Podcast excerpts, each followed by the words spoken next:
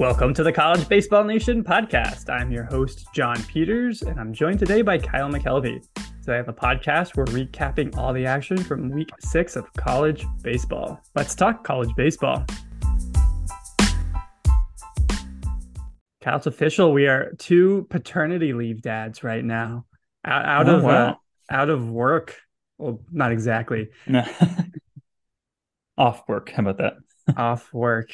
Uh, yeah, my wife went back to work today. It was it, it was a momentous shift being the primary caregiver now of our little kiddo, but uh, we we sent him sent her off back to work. Right, Cassie and I went to a college baseball game over the weekend. So little Caleb went to his first baseball game of his life, starting him Nice. young. Yeah, so that was fun. Boston Yeah. College, NC State. Yeah. Yeah, we went to the middle game of that series, which was probably the worst. Uh Oh. Boston College got run ruled by NC State, but um you know, he has a whole life ahead of him. He'll see better games. Yeah. Man, he, he doesn't have to be a Boston College fan if he doesn't want to. No, yeah, that's what I was saying. We made an NC State fan out of him. Yeah, apparently. Yeah, we haven't gone to a game yet. I, I really want to. I had the chance this weekend with UTSA coming into into Rice. That would have been really fun. We just got it. You know, time kind of slipped away from us. It happens. I have a I have a hypothetical for you if you if you uh, want to hear it. I'll humor you. All right. This one uh, comes courtesy of the Andy Staples show. It's a, a college football podcast. They're uh, they're all over Twitter. But this one, it goes: Would you accept ten million dollars if you one day a week at random had to wake up covered in peanut butter from head to toe? Oh. One day a week covered So one ten million dollar payment. Yeah, and so one day a week at random. It, it might also be little bit harder if it was 52 days at, at random out of the year. Like you could be unlucky and get like 30 days in a row. That would Get peanut suck. buttered repeatedly. Yeah, but I think I think one day uh, out of the week at random. My first thought on this one is uh with $10 million, could I figure out a way? Like, could I pay someone to figure out a way to like remove like peanut butter removal? Like, uh, is Yeah, there some like s- secret body lotion that I could put on every night so that the peanut butter would just like slide off me? Yeah, or you could like uh invest in something like some um invention that can basically you like jump in like a power power cleaner thing where you like you go into a human car wash and just like Oh zzz, yeah, with ten down. million dollars, the first million dollars is going to be spent on like the rain shower that's just like yeah, s- mm-hmm. surround surround sound, but for your body water. with water. Yeah, I think I would I do think that. I might. I think I might take it. I like peanut butter.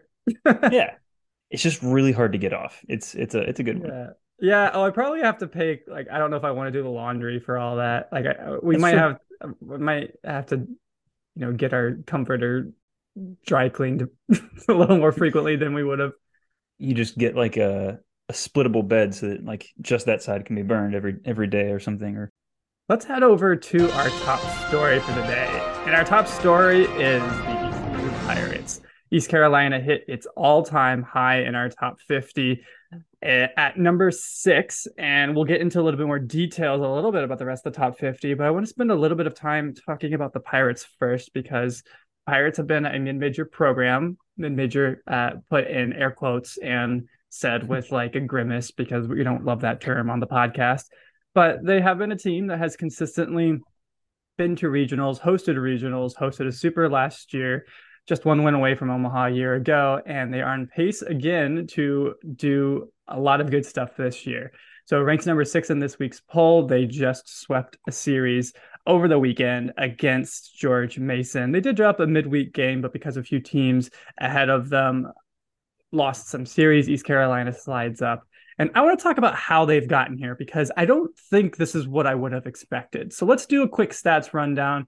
I want to talk a little bit about their pitching staff because their offense is, is pretty solid on the year. Their weighted on base average is sitting at a cool 402, which is good for 60 in the country. Um, their top 100 in home runs. There, nothing really super stands out about their offensive stats, but their pitching stats, I think, is where they really shine. Their earned run average is nine in the country. Their WHIP is 11. Uh, their their FIP the fielding independent pitching, which is more predictive. A future ERA is 12th in the country, and this is led by their starting pitching. Starters Trey Yesavage, Carter Spivey, Josh Grosz combine for uh, all three of them have pitched now almost 100 innings combined on the year. Uh, Josh Grosz and Trey Yesavage ERAs under two. Carter Spivey ERA of 3.75. This pitching staff is really getting the job done for the Pirates. Yeah, that's for sure. I mean, it's it's interesting. I was, I was like trying to find the uh, the the games this like so far there's in their uh, season, and they're most of their losses are in the midweek. So this starting rotation is is the uh, the glue that's holding them together. They've swept three consecutive weekend series and lost not three consecutive midweeks, but they've lost two out of their last three midweeks. So it's um it seems like they have the pitching depth for the weekend and the midweek is maybe where they're lacking a little bit. Maybe that that that's the uh the reason that they might not make it to Omaha this year for seemingly like thousandth time in the row. Like they're like always so close. But yeah, three starting I mean, pitchers though. That's that. I'd say that's depth. That's, three three is different. Is I, feel like a lot of times the teams that don't do well, are the teams that have two, like exactly two good starting pitchers. Right. Where it's like, how are you going to get that third win in a regional if you you know go to the winners bracket? Uh, to yeah. your point, they've only lost one game on a Friday, Saturday, and Sunday all year, and that was a one-run loss to Long Beach State. So weekend warriors for sure. Fielding independent pitching, I think, tells a pretty similar story for these three guys. So Trey Yesavage, their their Friday night ace. His FIP is 3.91. Carter Spivey, uh, FIP just a, a tick over four at 402. Josh Grosz, I think there's a little bit maybe more to unpack here because his FIP is five, uh, basically five and a half. His currently his biggest weakness so far in the year has been his propensity to give up walks. His strikeout to walk ratio is just under two to one. He's given up 20 walks on the year. But to uh, his credit and in his defense over the weekend, he had an eight inning complete game start against uh, George Mason, in which he had five strikeouts, just one walk, gave up just five hits, no earned runs. So a really solid start of the weekend. Maybe he's finding his command as the season goes along. But this pitching staff, we've talked a lot about Tennessee's pitching staff. We've talked about LSU's pitching staff. I think it's time to start talking about how East Carolina has one of the top performing pitching staffs in the country right now. Yeah, I want to see if they can keep it up. But I mean, yeah, this is a this is a pretty solid group yet to start American play, but they will get that going next week when they travel to Houston. I'll be really interested to see how they handle conference play. With the way they've been playing on weekends, they might push their ridiculous conference records that they've had in recent years. It feels like every year you're like, there's no way that East Carolina can win 25 games in the American or whatever. And it's like, oh, yep, they did it again. They, they only dropped two games all year or whatever. So we'll see what they do this year in the American. Let's head over to a full rundown now of our top 50. There was a lot of movement, but not not at the top, never at the top. Old Faithful LSU is still number one. I saw some discussion uh, about how we should start considering Wake Forest at number one. We we haven't. They're number two right now. We have Florida at number three, the Vandy boys four, Arkansas five. Like we mentioned, East Carolina sitting at six, Stanford seven, Virginia, South Carolina, Louisville wrap up the top 10. Uh, elsewhere, there's been some movement into the top 25. So we have Florida Gulf Coast entering at 23, Old Dominion 24, Maryland 25. We had a few teams enter into the top 50. So two Pac 12 teams, Washington and USC. Dallas Baptist also joins the fun along with Georgia Tech and Notre Dame. Kyle, what stands out to you about what we have going on in our top 50? Yeah, so this week the the argument for me wasn't for number one. LSU is far and away number one. There's there's a little bit of a gap like right after that, and then next the argument for me was at two and three. There like Florida just swept the road series at um at Ole Miss, which came into the year with like a lot of expectation. They they're 0 and 6 in the SEC to start the year, which isn't great. But Wake just swept Miami, who's probably even better than Ole Miss right now. I mean, especially like the way they're trending. Um, so yeah, like it Wake basically Wake will have to do something to fall off for Florida to get that spot. It feels like at this point, unless yeah. Florida goes and like sweeps Tennessee on the road or something. I don't know. I typically don't ascribe to the idea of like rewarding and punishing teams when it comes to rankings. You know, I try to think like, okay, like what's the to my best of, of my abilities to objectively rank these teams, not like mm-hmm. punish mm-hmm. them for winning or losing, whatever. But it does feel sure. weird to like quote punish Wake Forest for sweeping a series. So I think it, it is going to take a little bit of a, a, a chink in the armor. Like something's going to have to give for me to feel like Wake Forest has to drop off.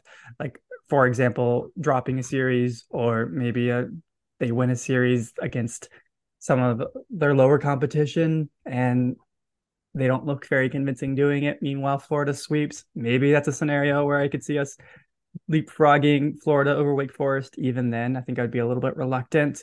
Uh, it's probably not until Wake loses a series, uh, but we will see. Who knows what future yeah, John like, and Kyle will think about that. When you have a pitching staff that is number one in the country in ERA, WHIP, FIP, and K per and strikeouts per nine, uh, I think that's uh that's pretty solid. I feel like that's going to be hard to overcome. And, and they win a lot of ball games. Yeah, they they showed this weekend only letting up two runs against a really solid Miami offense. Like that was a really good Miami offense that they just shut down. Yeah, I mentioned earlier about LSU, Tennessee, and ECU's pitching staff. Silly me, I forgot to to, to include Wake in that conversation. Obviously, they belong in that conversation. Yep. I also I think want to take a look a little bit uh, deeper into the top 50. It's really exciting to see what USC's first year head coach has been able to pull off. Uh, already USC uh, is off to a seven and two start under Andy Stankiewicz's tenure. Uh, he's won all three series in conference in the Pac 12. That includes a series win over Stanford. Uh, pretty pretty fast start uh, under Stankiewicz's tenure at USC. Yeah, and the the tough test for them was was the series win over Stanford, and it's easier for the next few weeks to get travel to Utah and host San Diego State, um, and then they have a tough few weeks at Oregon State and UCLA. Um, but their tough test was kind of behind them right now for for the time being. Let's turn to our pick'em from last weekend. I know on the last podcast I said I was feeling a 10 and 0 week.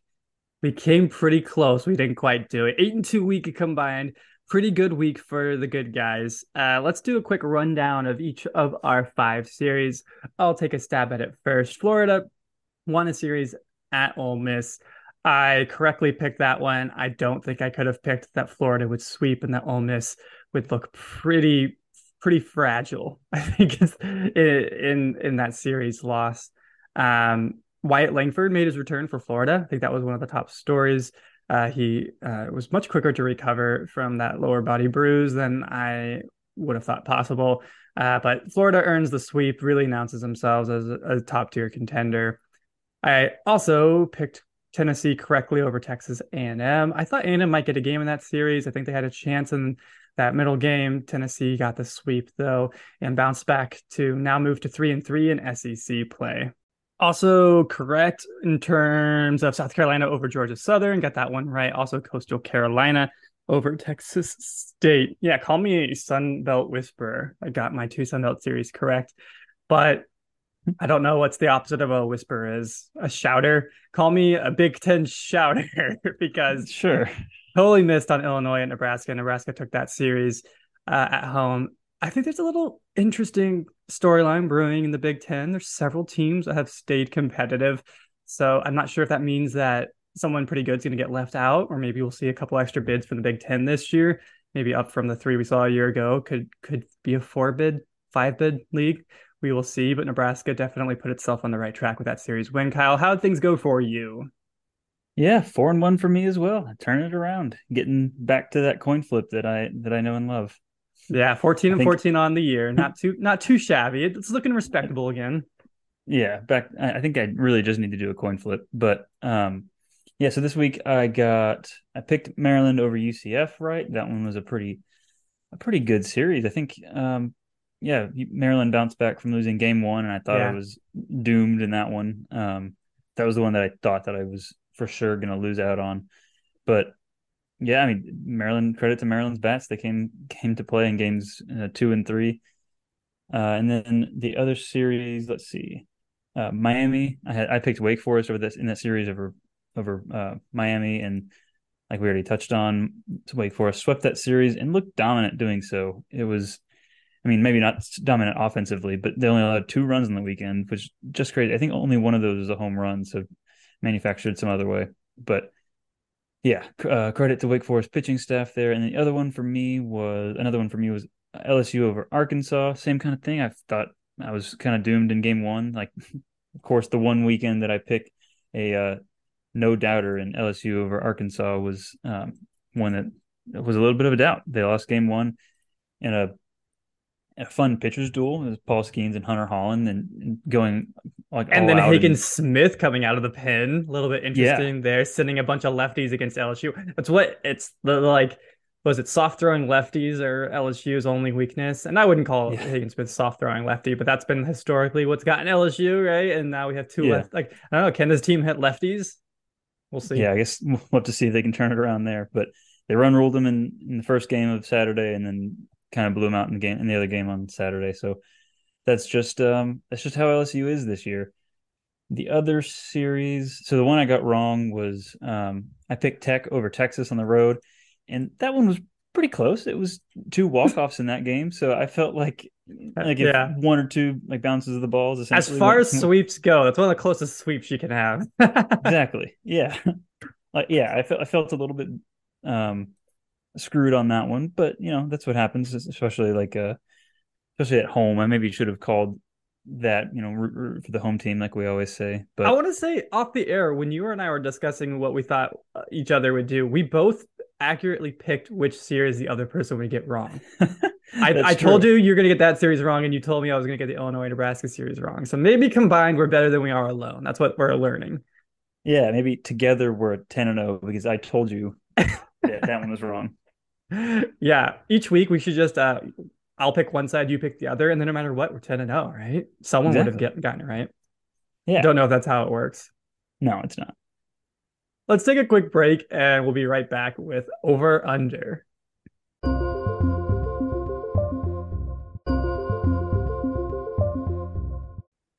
Next up on the podcast, over under, we have three topics here with lines set for each of them. We have to decide whether or not the over or under is more likely. And you're starting us off with a really nice one. Have you heard of this guy? His, his name's Jack Caglianone. I, I, I, have you heard of him? I, he's yeah. kind of this small name player from it's like Florida. have you heard mm-hmm. of Florida? Yeah. Also known as um, the Jackhammer. The Jackhammer, pretty great, uh, pretty great nickname brewing right there. Uh, I don't know if the Jackhammer will, will do it justice. I think he needs a, a more powerful, even more powerful power tool to give him a nickname because he is on pace for a lot of home runs. Like almost record breaking number of home runs. He yeah, uh, definitely you know, currently on pace for 36 home runs, 17 home runs through the first 26 games of the year. We're getting gorilla ball numbers. Yeah, the uh, the record in one season is 48 from Pete Incaviglia, but that was in the in the yeah gorilla ball days, the full metal bats back then. Um, but he's on pace for 36. We think he's got 17 through 26 games, and that's that's not including postseason, which they're basically guaranteed at this point to do. Um, let's see. I think since in the 2000s, the record is 33. Um, and that was Nate Gold by Gonzaga in 2002. So he he could break a like this millennia record. That's kind of cool. over under you set on this one was 35 and a half, which is basically right for his pace. So over where easy. you're taking the over. Yeah. I mean, he's got the postseason to, to even hit more big time home runs. I feel like he just keeps coming up in the big time spots when when Florida needs a solid bat, and he's he's that guy. I think it's really interesting to see. Uh, like these these season long ones are always so hard because it depends on how good his team is, and so you know if he was playing for a small school that was gonna lose in a regional, you might say one thing, but knowing that Florida is really looking as you know, shoe in for Omaha is probably a little bit of overstatement, but it's really hard to find teams that could beat them. Like we saw with Tennessee last year, anything can happen. But if you give them three regional games, two super regional games, two, three, four College World Series games, and that's another extra 10 plus games there, perhaps, I really like the over on this one, even though 35 and a half is an absurd line. Like I, I want to see 40. And I think we've talked just a little bit about juiced balls. I think that I think this is what the NCAA wants. I think the NCAA wants a home run champion race. I want he want they want Brock Wilken, they want Cags, they want these guys hitting 30 plus home runs. Because whenever you you watch college ball after watching MLB and you see a college player who's hit 15 home runs or 20 home runs and that's like one of the best in the country as an MLB fan you're like what? Is that all? It doesn't feel like a lot. And I think the NCAA wants it like 30 40 like they want you to be able to look compare that to the MLB and be like whoa big numbers. I like big numbers. Big numbers good Big number is good. So we're both taking the big one on this one, the over. the Texas Longhorns are on something of a winning streak. How much longer will that winning streak go? You set the line to one and a half games on that winning streak. Kyle, tell us a little bit maybe about this winning streak first. Yeah, so this winning streak is 14 games long. Um, it included a home series sweep of Texas Tech, which is the only respectable team on the. Uh, okay, I wouldn't say that. It's the only top 50 team I feel like on their schedule uh, in the last 15 games. It started uh, a couple weeks ago, March 7th, against Sam Houston, and then it was Mercer, then a three game sweep of Manhattan, two game midweek sweep of North Dakota State, and then three games against New Orleans, followed up last week with a midweek against Incarnate Word, which a 17 11 game against Incarnate Word in the midweek. I know it's just midweek, but it's a lot of runs for midweek. Um, that is a lot of runs. Last time this Texas Longhorn team lost was when they lost that series at Cal State Fullerton. Right. So this coming week, they have to go tomorrow to. Uh, I'm recording on Monday, the 27th. They're going to College Station to play a kind of a slumping A and M team, and then uh, they have to travel this coming weekend to Stillwater to Oklahoma State, who is coming off of a road a home series sweep over Baylor, who's been pretty bad this year. Um, so I put it at one and a half. I it was just basically like, can they win tomorrow and then maybe Friday, or I, I don't know. I, they might not even win tomorrow. Who knows? What do you What do you think about that that line? And then what's your answer? Yeah, uh, I always winning on the road is hard. Winning on the road several times in a row is harder. So mm-hmm. that this basically to take the over, I'd have to say that they beat A and M on the road, and they would beat Oklahoma State game one of that series. I think I'm going to take the under. I think that traveling to Texas A&M I really I'm actually really curious about this game. Neither of these offenses have been particularly good so far this year.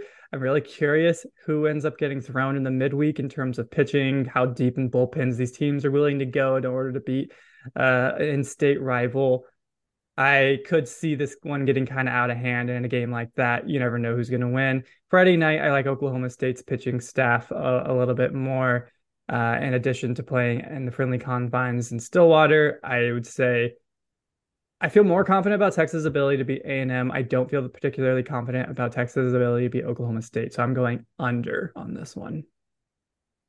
I think I would go under two. Um, A&M is actually on a four-game winning streak against Texas that goes back to uh, 2019. They A&M won that game in Austin, and the previous, I guess, yeah, the previous year there was a one game in uh, the postseason that was at, at Austin. Um, A&M lost that game, so that was the last time that A&M that Texas actually beat A&M.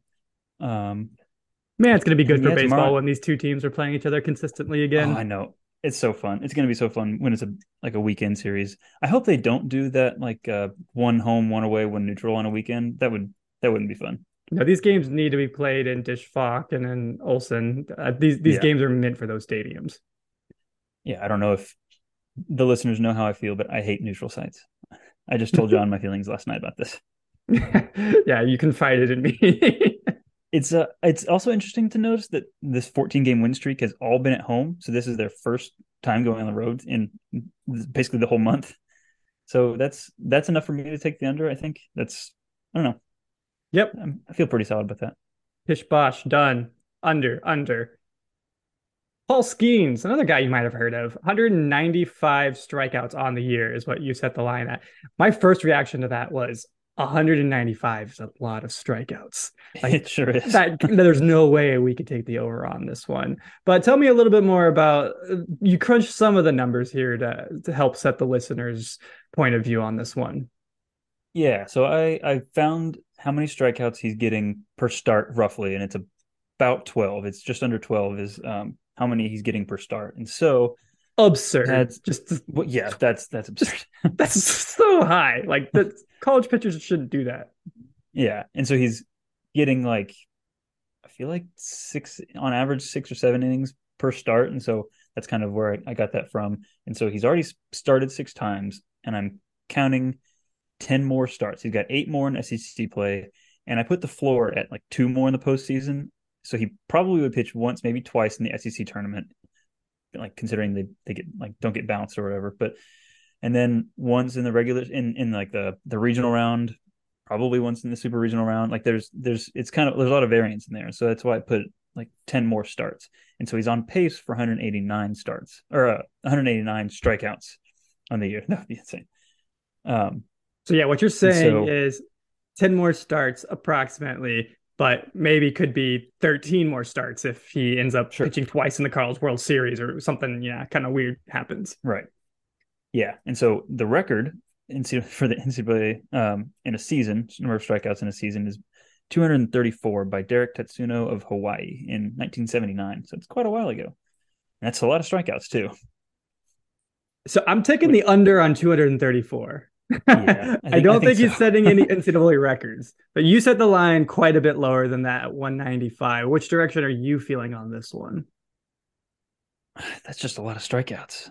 I, I think I'd go over just because I think they're going to get more starts than two in the postseason. And if I mean, I don't know if he'll keep up this pace. Maybe he'll get cold. Maybe he'll just get a bunch of ground outs and stuff. But yeah, I think I think I'll go over. So over means that you think he's either going to have some additional starts than what you initially calculated, or he's going to pick up his pace, which mm-hmm. seems I, I, don't hate that. I'm going to go under on this one because I'm imagining a world where maybe LSU checks out of the SEC tournament and maybe they don't pitch him at all in that, so he doesn't get that start. Uh, and maybe they even start kind of trimming his innings down as the year goes on. Like, you know, maybe towards the end of the season, they only like if they're just clearly by far the number one team. Maybe he pitches five or six innings in games so that he's fresher for the postseason. So maybe they don't go, you know, try to extend him. Um, and just generally speaking, yeah, maybe they stop extending starters as uh, if you're blowing out teams. So I'll take the under on this one, but uh, I'm rooting for the over. Yeah, that'd be fun. And no one's gonna go back and check on us, so we can say whatever we want. I'm gonna put a little pin right here on this podcast to, to come back and, and listen to this one. Hey, Cal, what's that sound? Mail time. Mail time. Mail time. Oh, I think that means mail time. I think it's mail. And we have quite a few questions submitted to us, and we'll, we'll take on three of them uh, in the last couple minutes here on the podcast. First one is from CrewsSZN on Twitter. Why is Texas Tech still so high after getting swept? Question mark. No love for Texas after going on a streak? Question mark. So this is in response to the fact that we have Texas Tech at number 18 in our most recent poll, while Texas is at number 35. I'll take a stab at this one first. Texas has only won four of its six weekends. It's kind of the like full stop punchline for me here.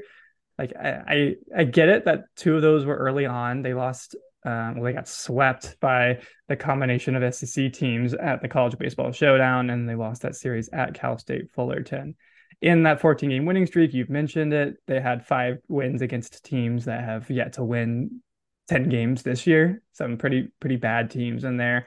Um, and you know, even Cal State Fullerton, that's not really a series I think that Texas should be losing.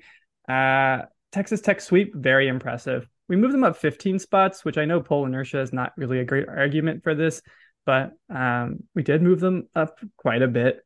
Uh, I think that for me to feel like they're a top 25 team, they have to win some road games against teams that are reasonably good. The only time they've been on the road is that series at Cal State Fullerton and that neutral site, and they're a one in five in those combined games. So uh, I'm not feeling too hot on Texas until maybe they take the series at Oklahoma State, for instance. Mm-hmm. Yeah, and the other part of this question is why is Texas Tech still so high after getting swept? Part of that is is on the road, and the other part is like that was their second weekend loss in the year. They had that um two one and two week at Shriners, and that that one of those games was like a 16 inning game against A and M that when everyone was just throwing every arm they could, women and children and and and coach adults and everyone was getting in there. Um, but and they're still a really good team. They have that. They actually have some nice win. series wins too. Yeah, right? Iowa. That's a good Iowa series and Oklahoma, Oklahoma State. State. yeah, they like, like the last two ones. Oklahoma State's a 20 win team. Iowa is a I mean 16 or 19 win team, depending on if you count their three division three wins. But that's a whole nother discussion. yeah. They're 16, they're 16 and 3, Iowa is still. So Texas Tech has had several games, um, several legitimate wins against um, uh, some tough teams. I think it's, it, you could could say maybe rightly so that they haven't had the most success on the road either but at least their home schedule has been quite a bit tougher than Texas's. But it does make for I think one of the things that's always tough about rankings is how do you take into account head to head when teams start beating each other. So now Texas Tech has beaten Oklahoma State and Texas has beaten Texas Tech. one thing I find odd that we're still this early in the season, a lot of polls have Texas Tech behind Oklahoma State, which Texas Tech literally just beat them a week ago. Last I don't week. love that. I think at the end of the day though, the difference between 15 and 30 right now. I mean, these teams are all right in the same boat. Like this will play itself out. Yeah, I want to see some more separation as it comes out. And you'd say a three game sweep is separation, but two of those were walk offs, like we already talk, touched on. So yeah. like that's and Oklahoma really State plays games. Texas this weekend, so we're we're gonna ha- we're gonna have some mm-hmm. answers mm-hmm. about the top of the Big Twelve. Like this weekend, will give us some answers. I like that those three are getting like all uh, what would be the worst is Oklahoma State won that because Oklahoma State would have beaten Texas, who beat Tech, who beat Oklahoma State. It would just be circular. The old circle of suck for the top yep. of the Big Twelve. Let's talk a little bit about Dylan Crews and maybe Paul Skenes again. We haven't talked about him in about five minutes. How long do you think Crews and Skenes can keep up these insane numbers in terms of batting average, strikeouts. Well, we answered this question about Skenes already. Do you have any thoughts on Dylan Crews's absurd start to the season offensively? I mean, it's just absurd. Like, I don't know. He he's he's got a WOBA of 681, which is good for number one in the country.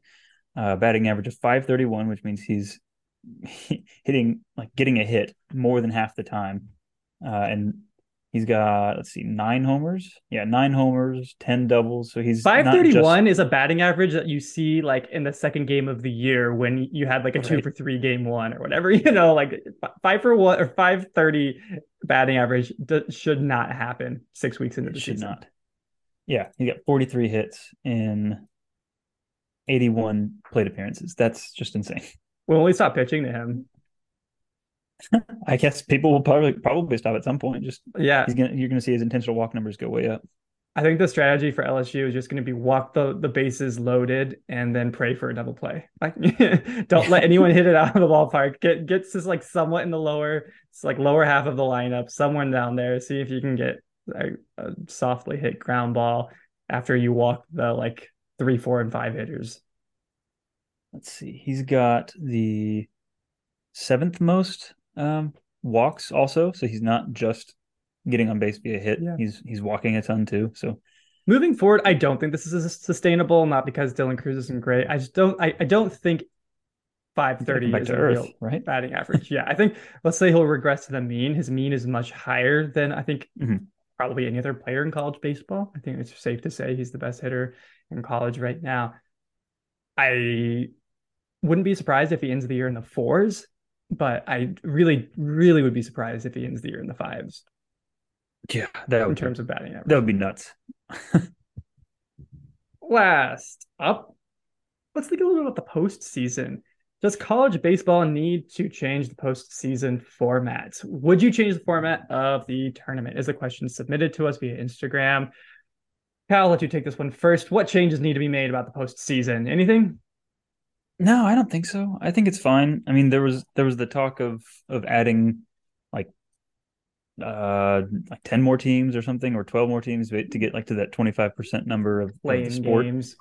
Yeah, and it would just be playing games, but I think we might have touched on this earlier in, in the in the season, but it just doesn't seem like it'd be worth it to go like fly your team across the country to lose one game and then like I don't know have it be at the end of the year unless you get a lot of extra practice time and that is good for later like for the next year. A lot of teams like to have that extra practice time, but then a lot of those people like a lot of those players end up just leaving anyway. So it's I don't know it it's a uh, it doesn't seem great. I like the symmetry of of baseball tournament, how it's the regional round and then super regional like two out of three and then basically the same thing in omaha and it's it's super like efficient and a lot, uh, provides for a lot of chaos i kind of like it yeah i i don't know i think this is a really tough question so my first thought is watching march madness recently seeing the play-in games with the 16 seeds and seeing a team like texas a&m corpus christi win their first ever ncaa tournament game that's really cool and they're not mm-hmm. going to do that if they have to play well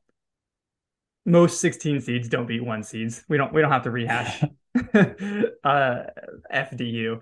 But uh you know, A&M Corpus gets to say they won a tournament game and gets to have their fan base really hyped up and now they're invested emotionally in basketball, even though they just lost their head coach.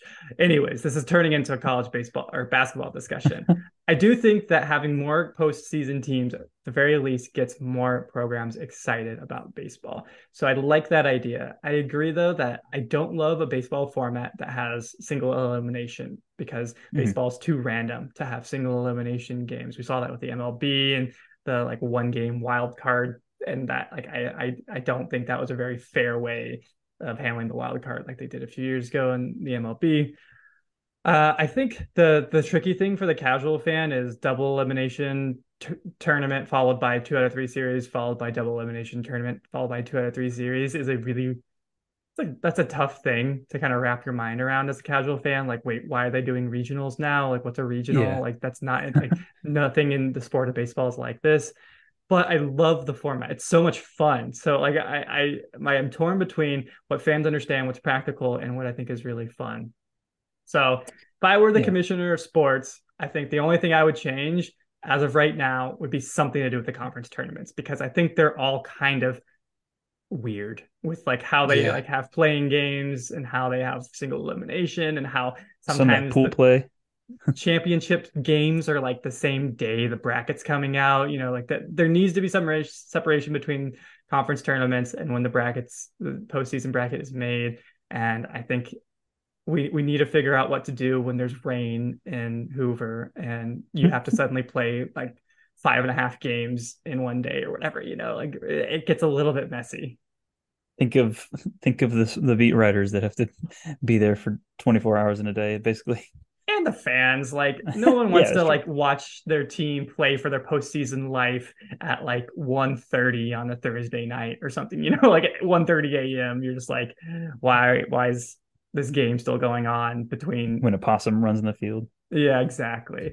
So i think there could be some tweaks made with some conference tournaments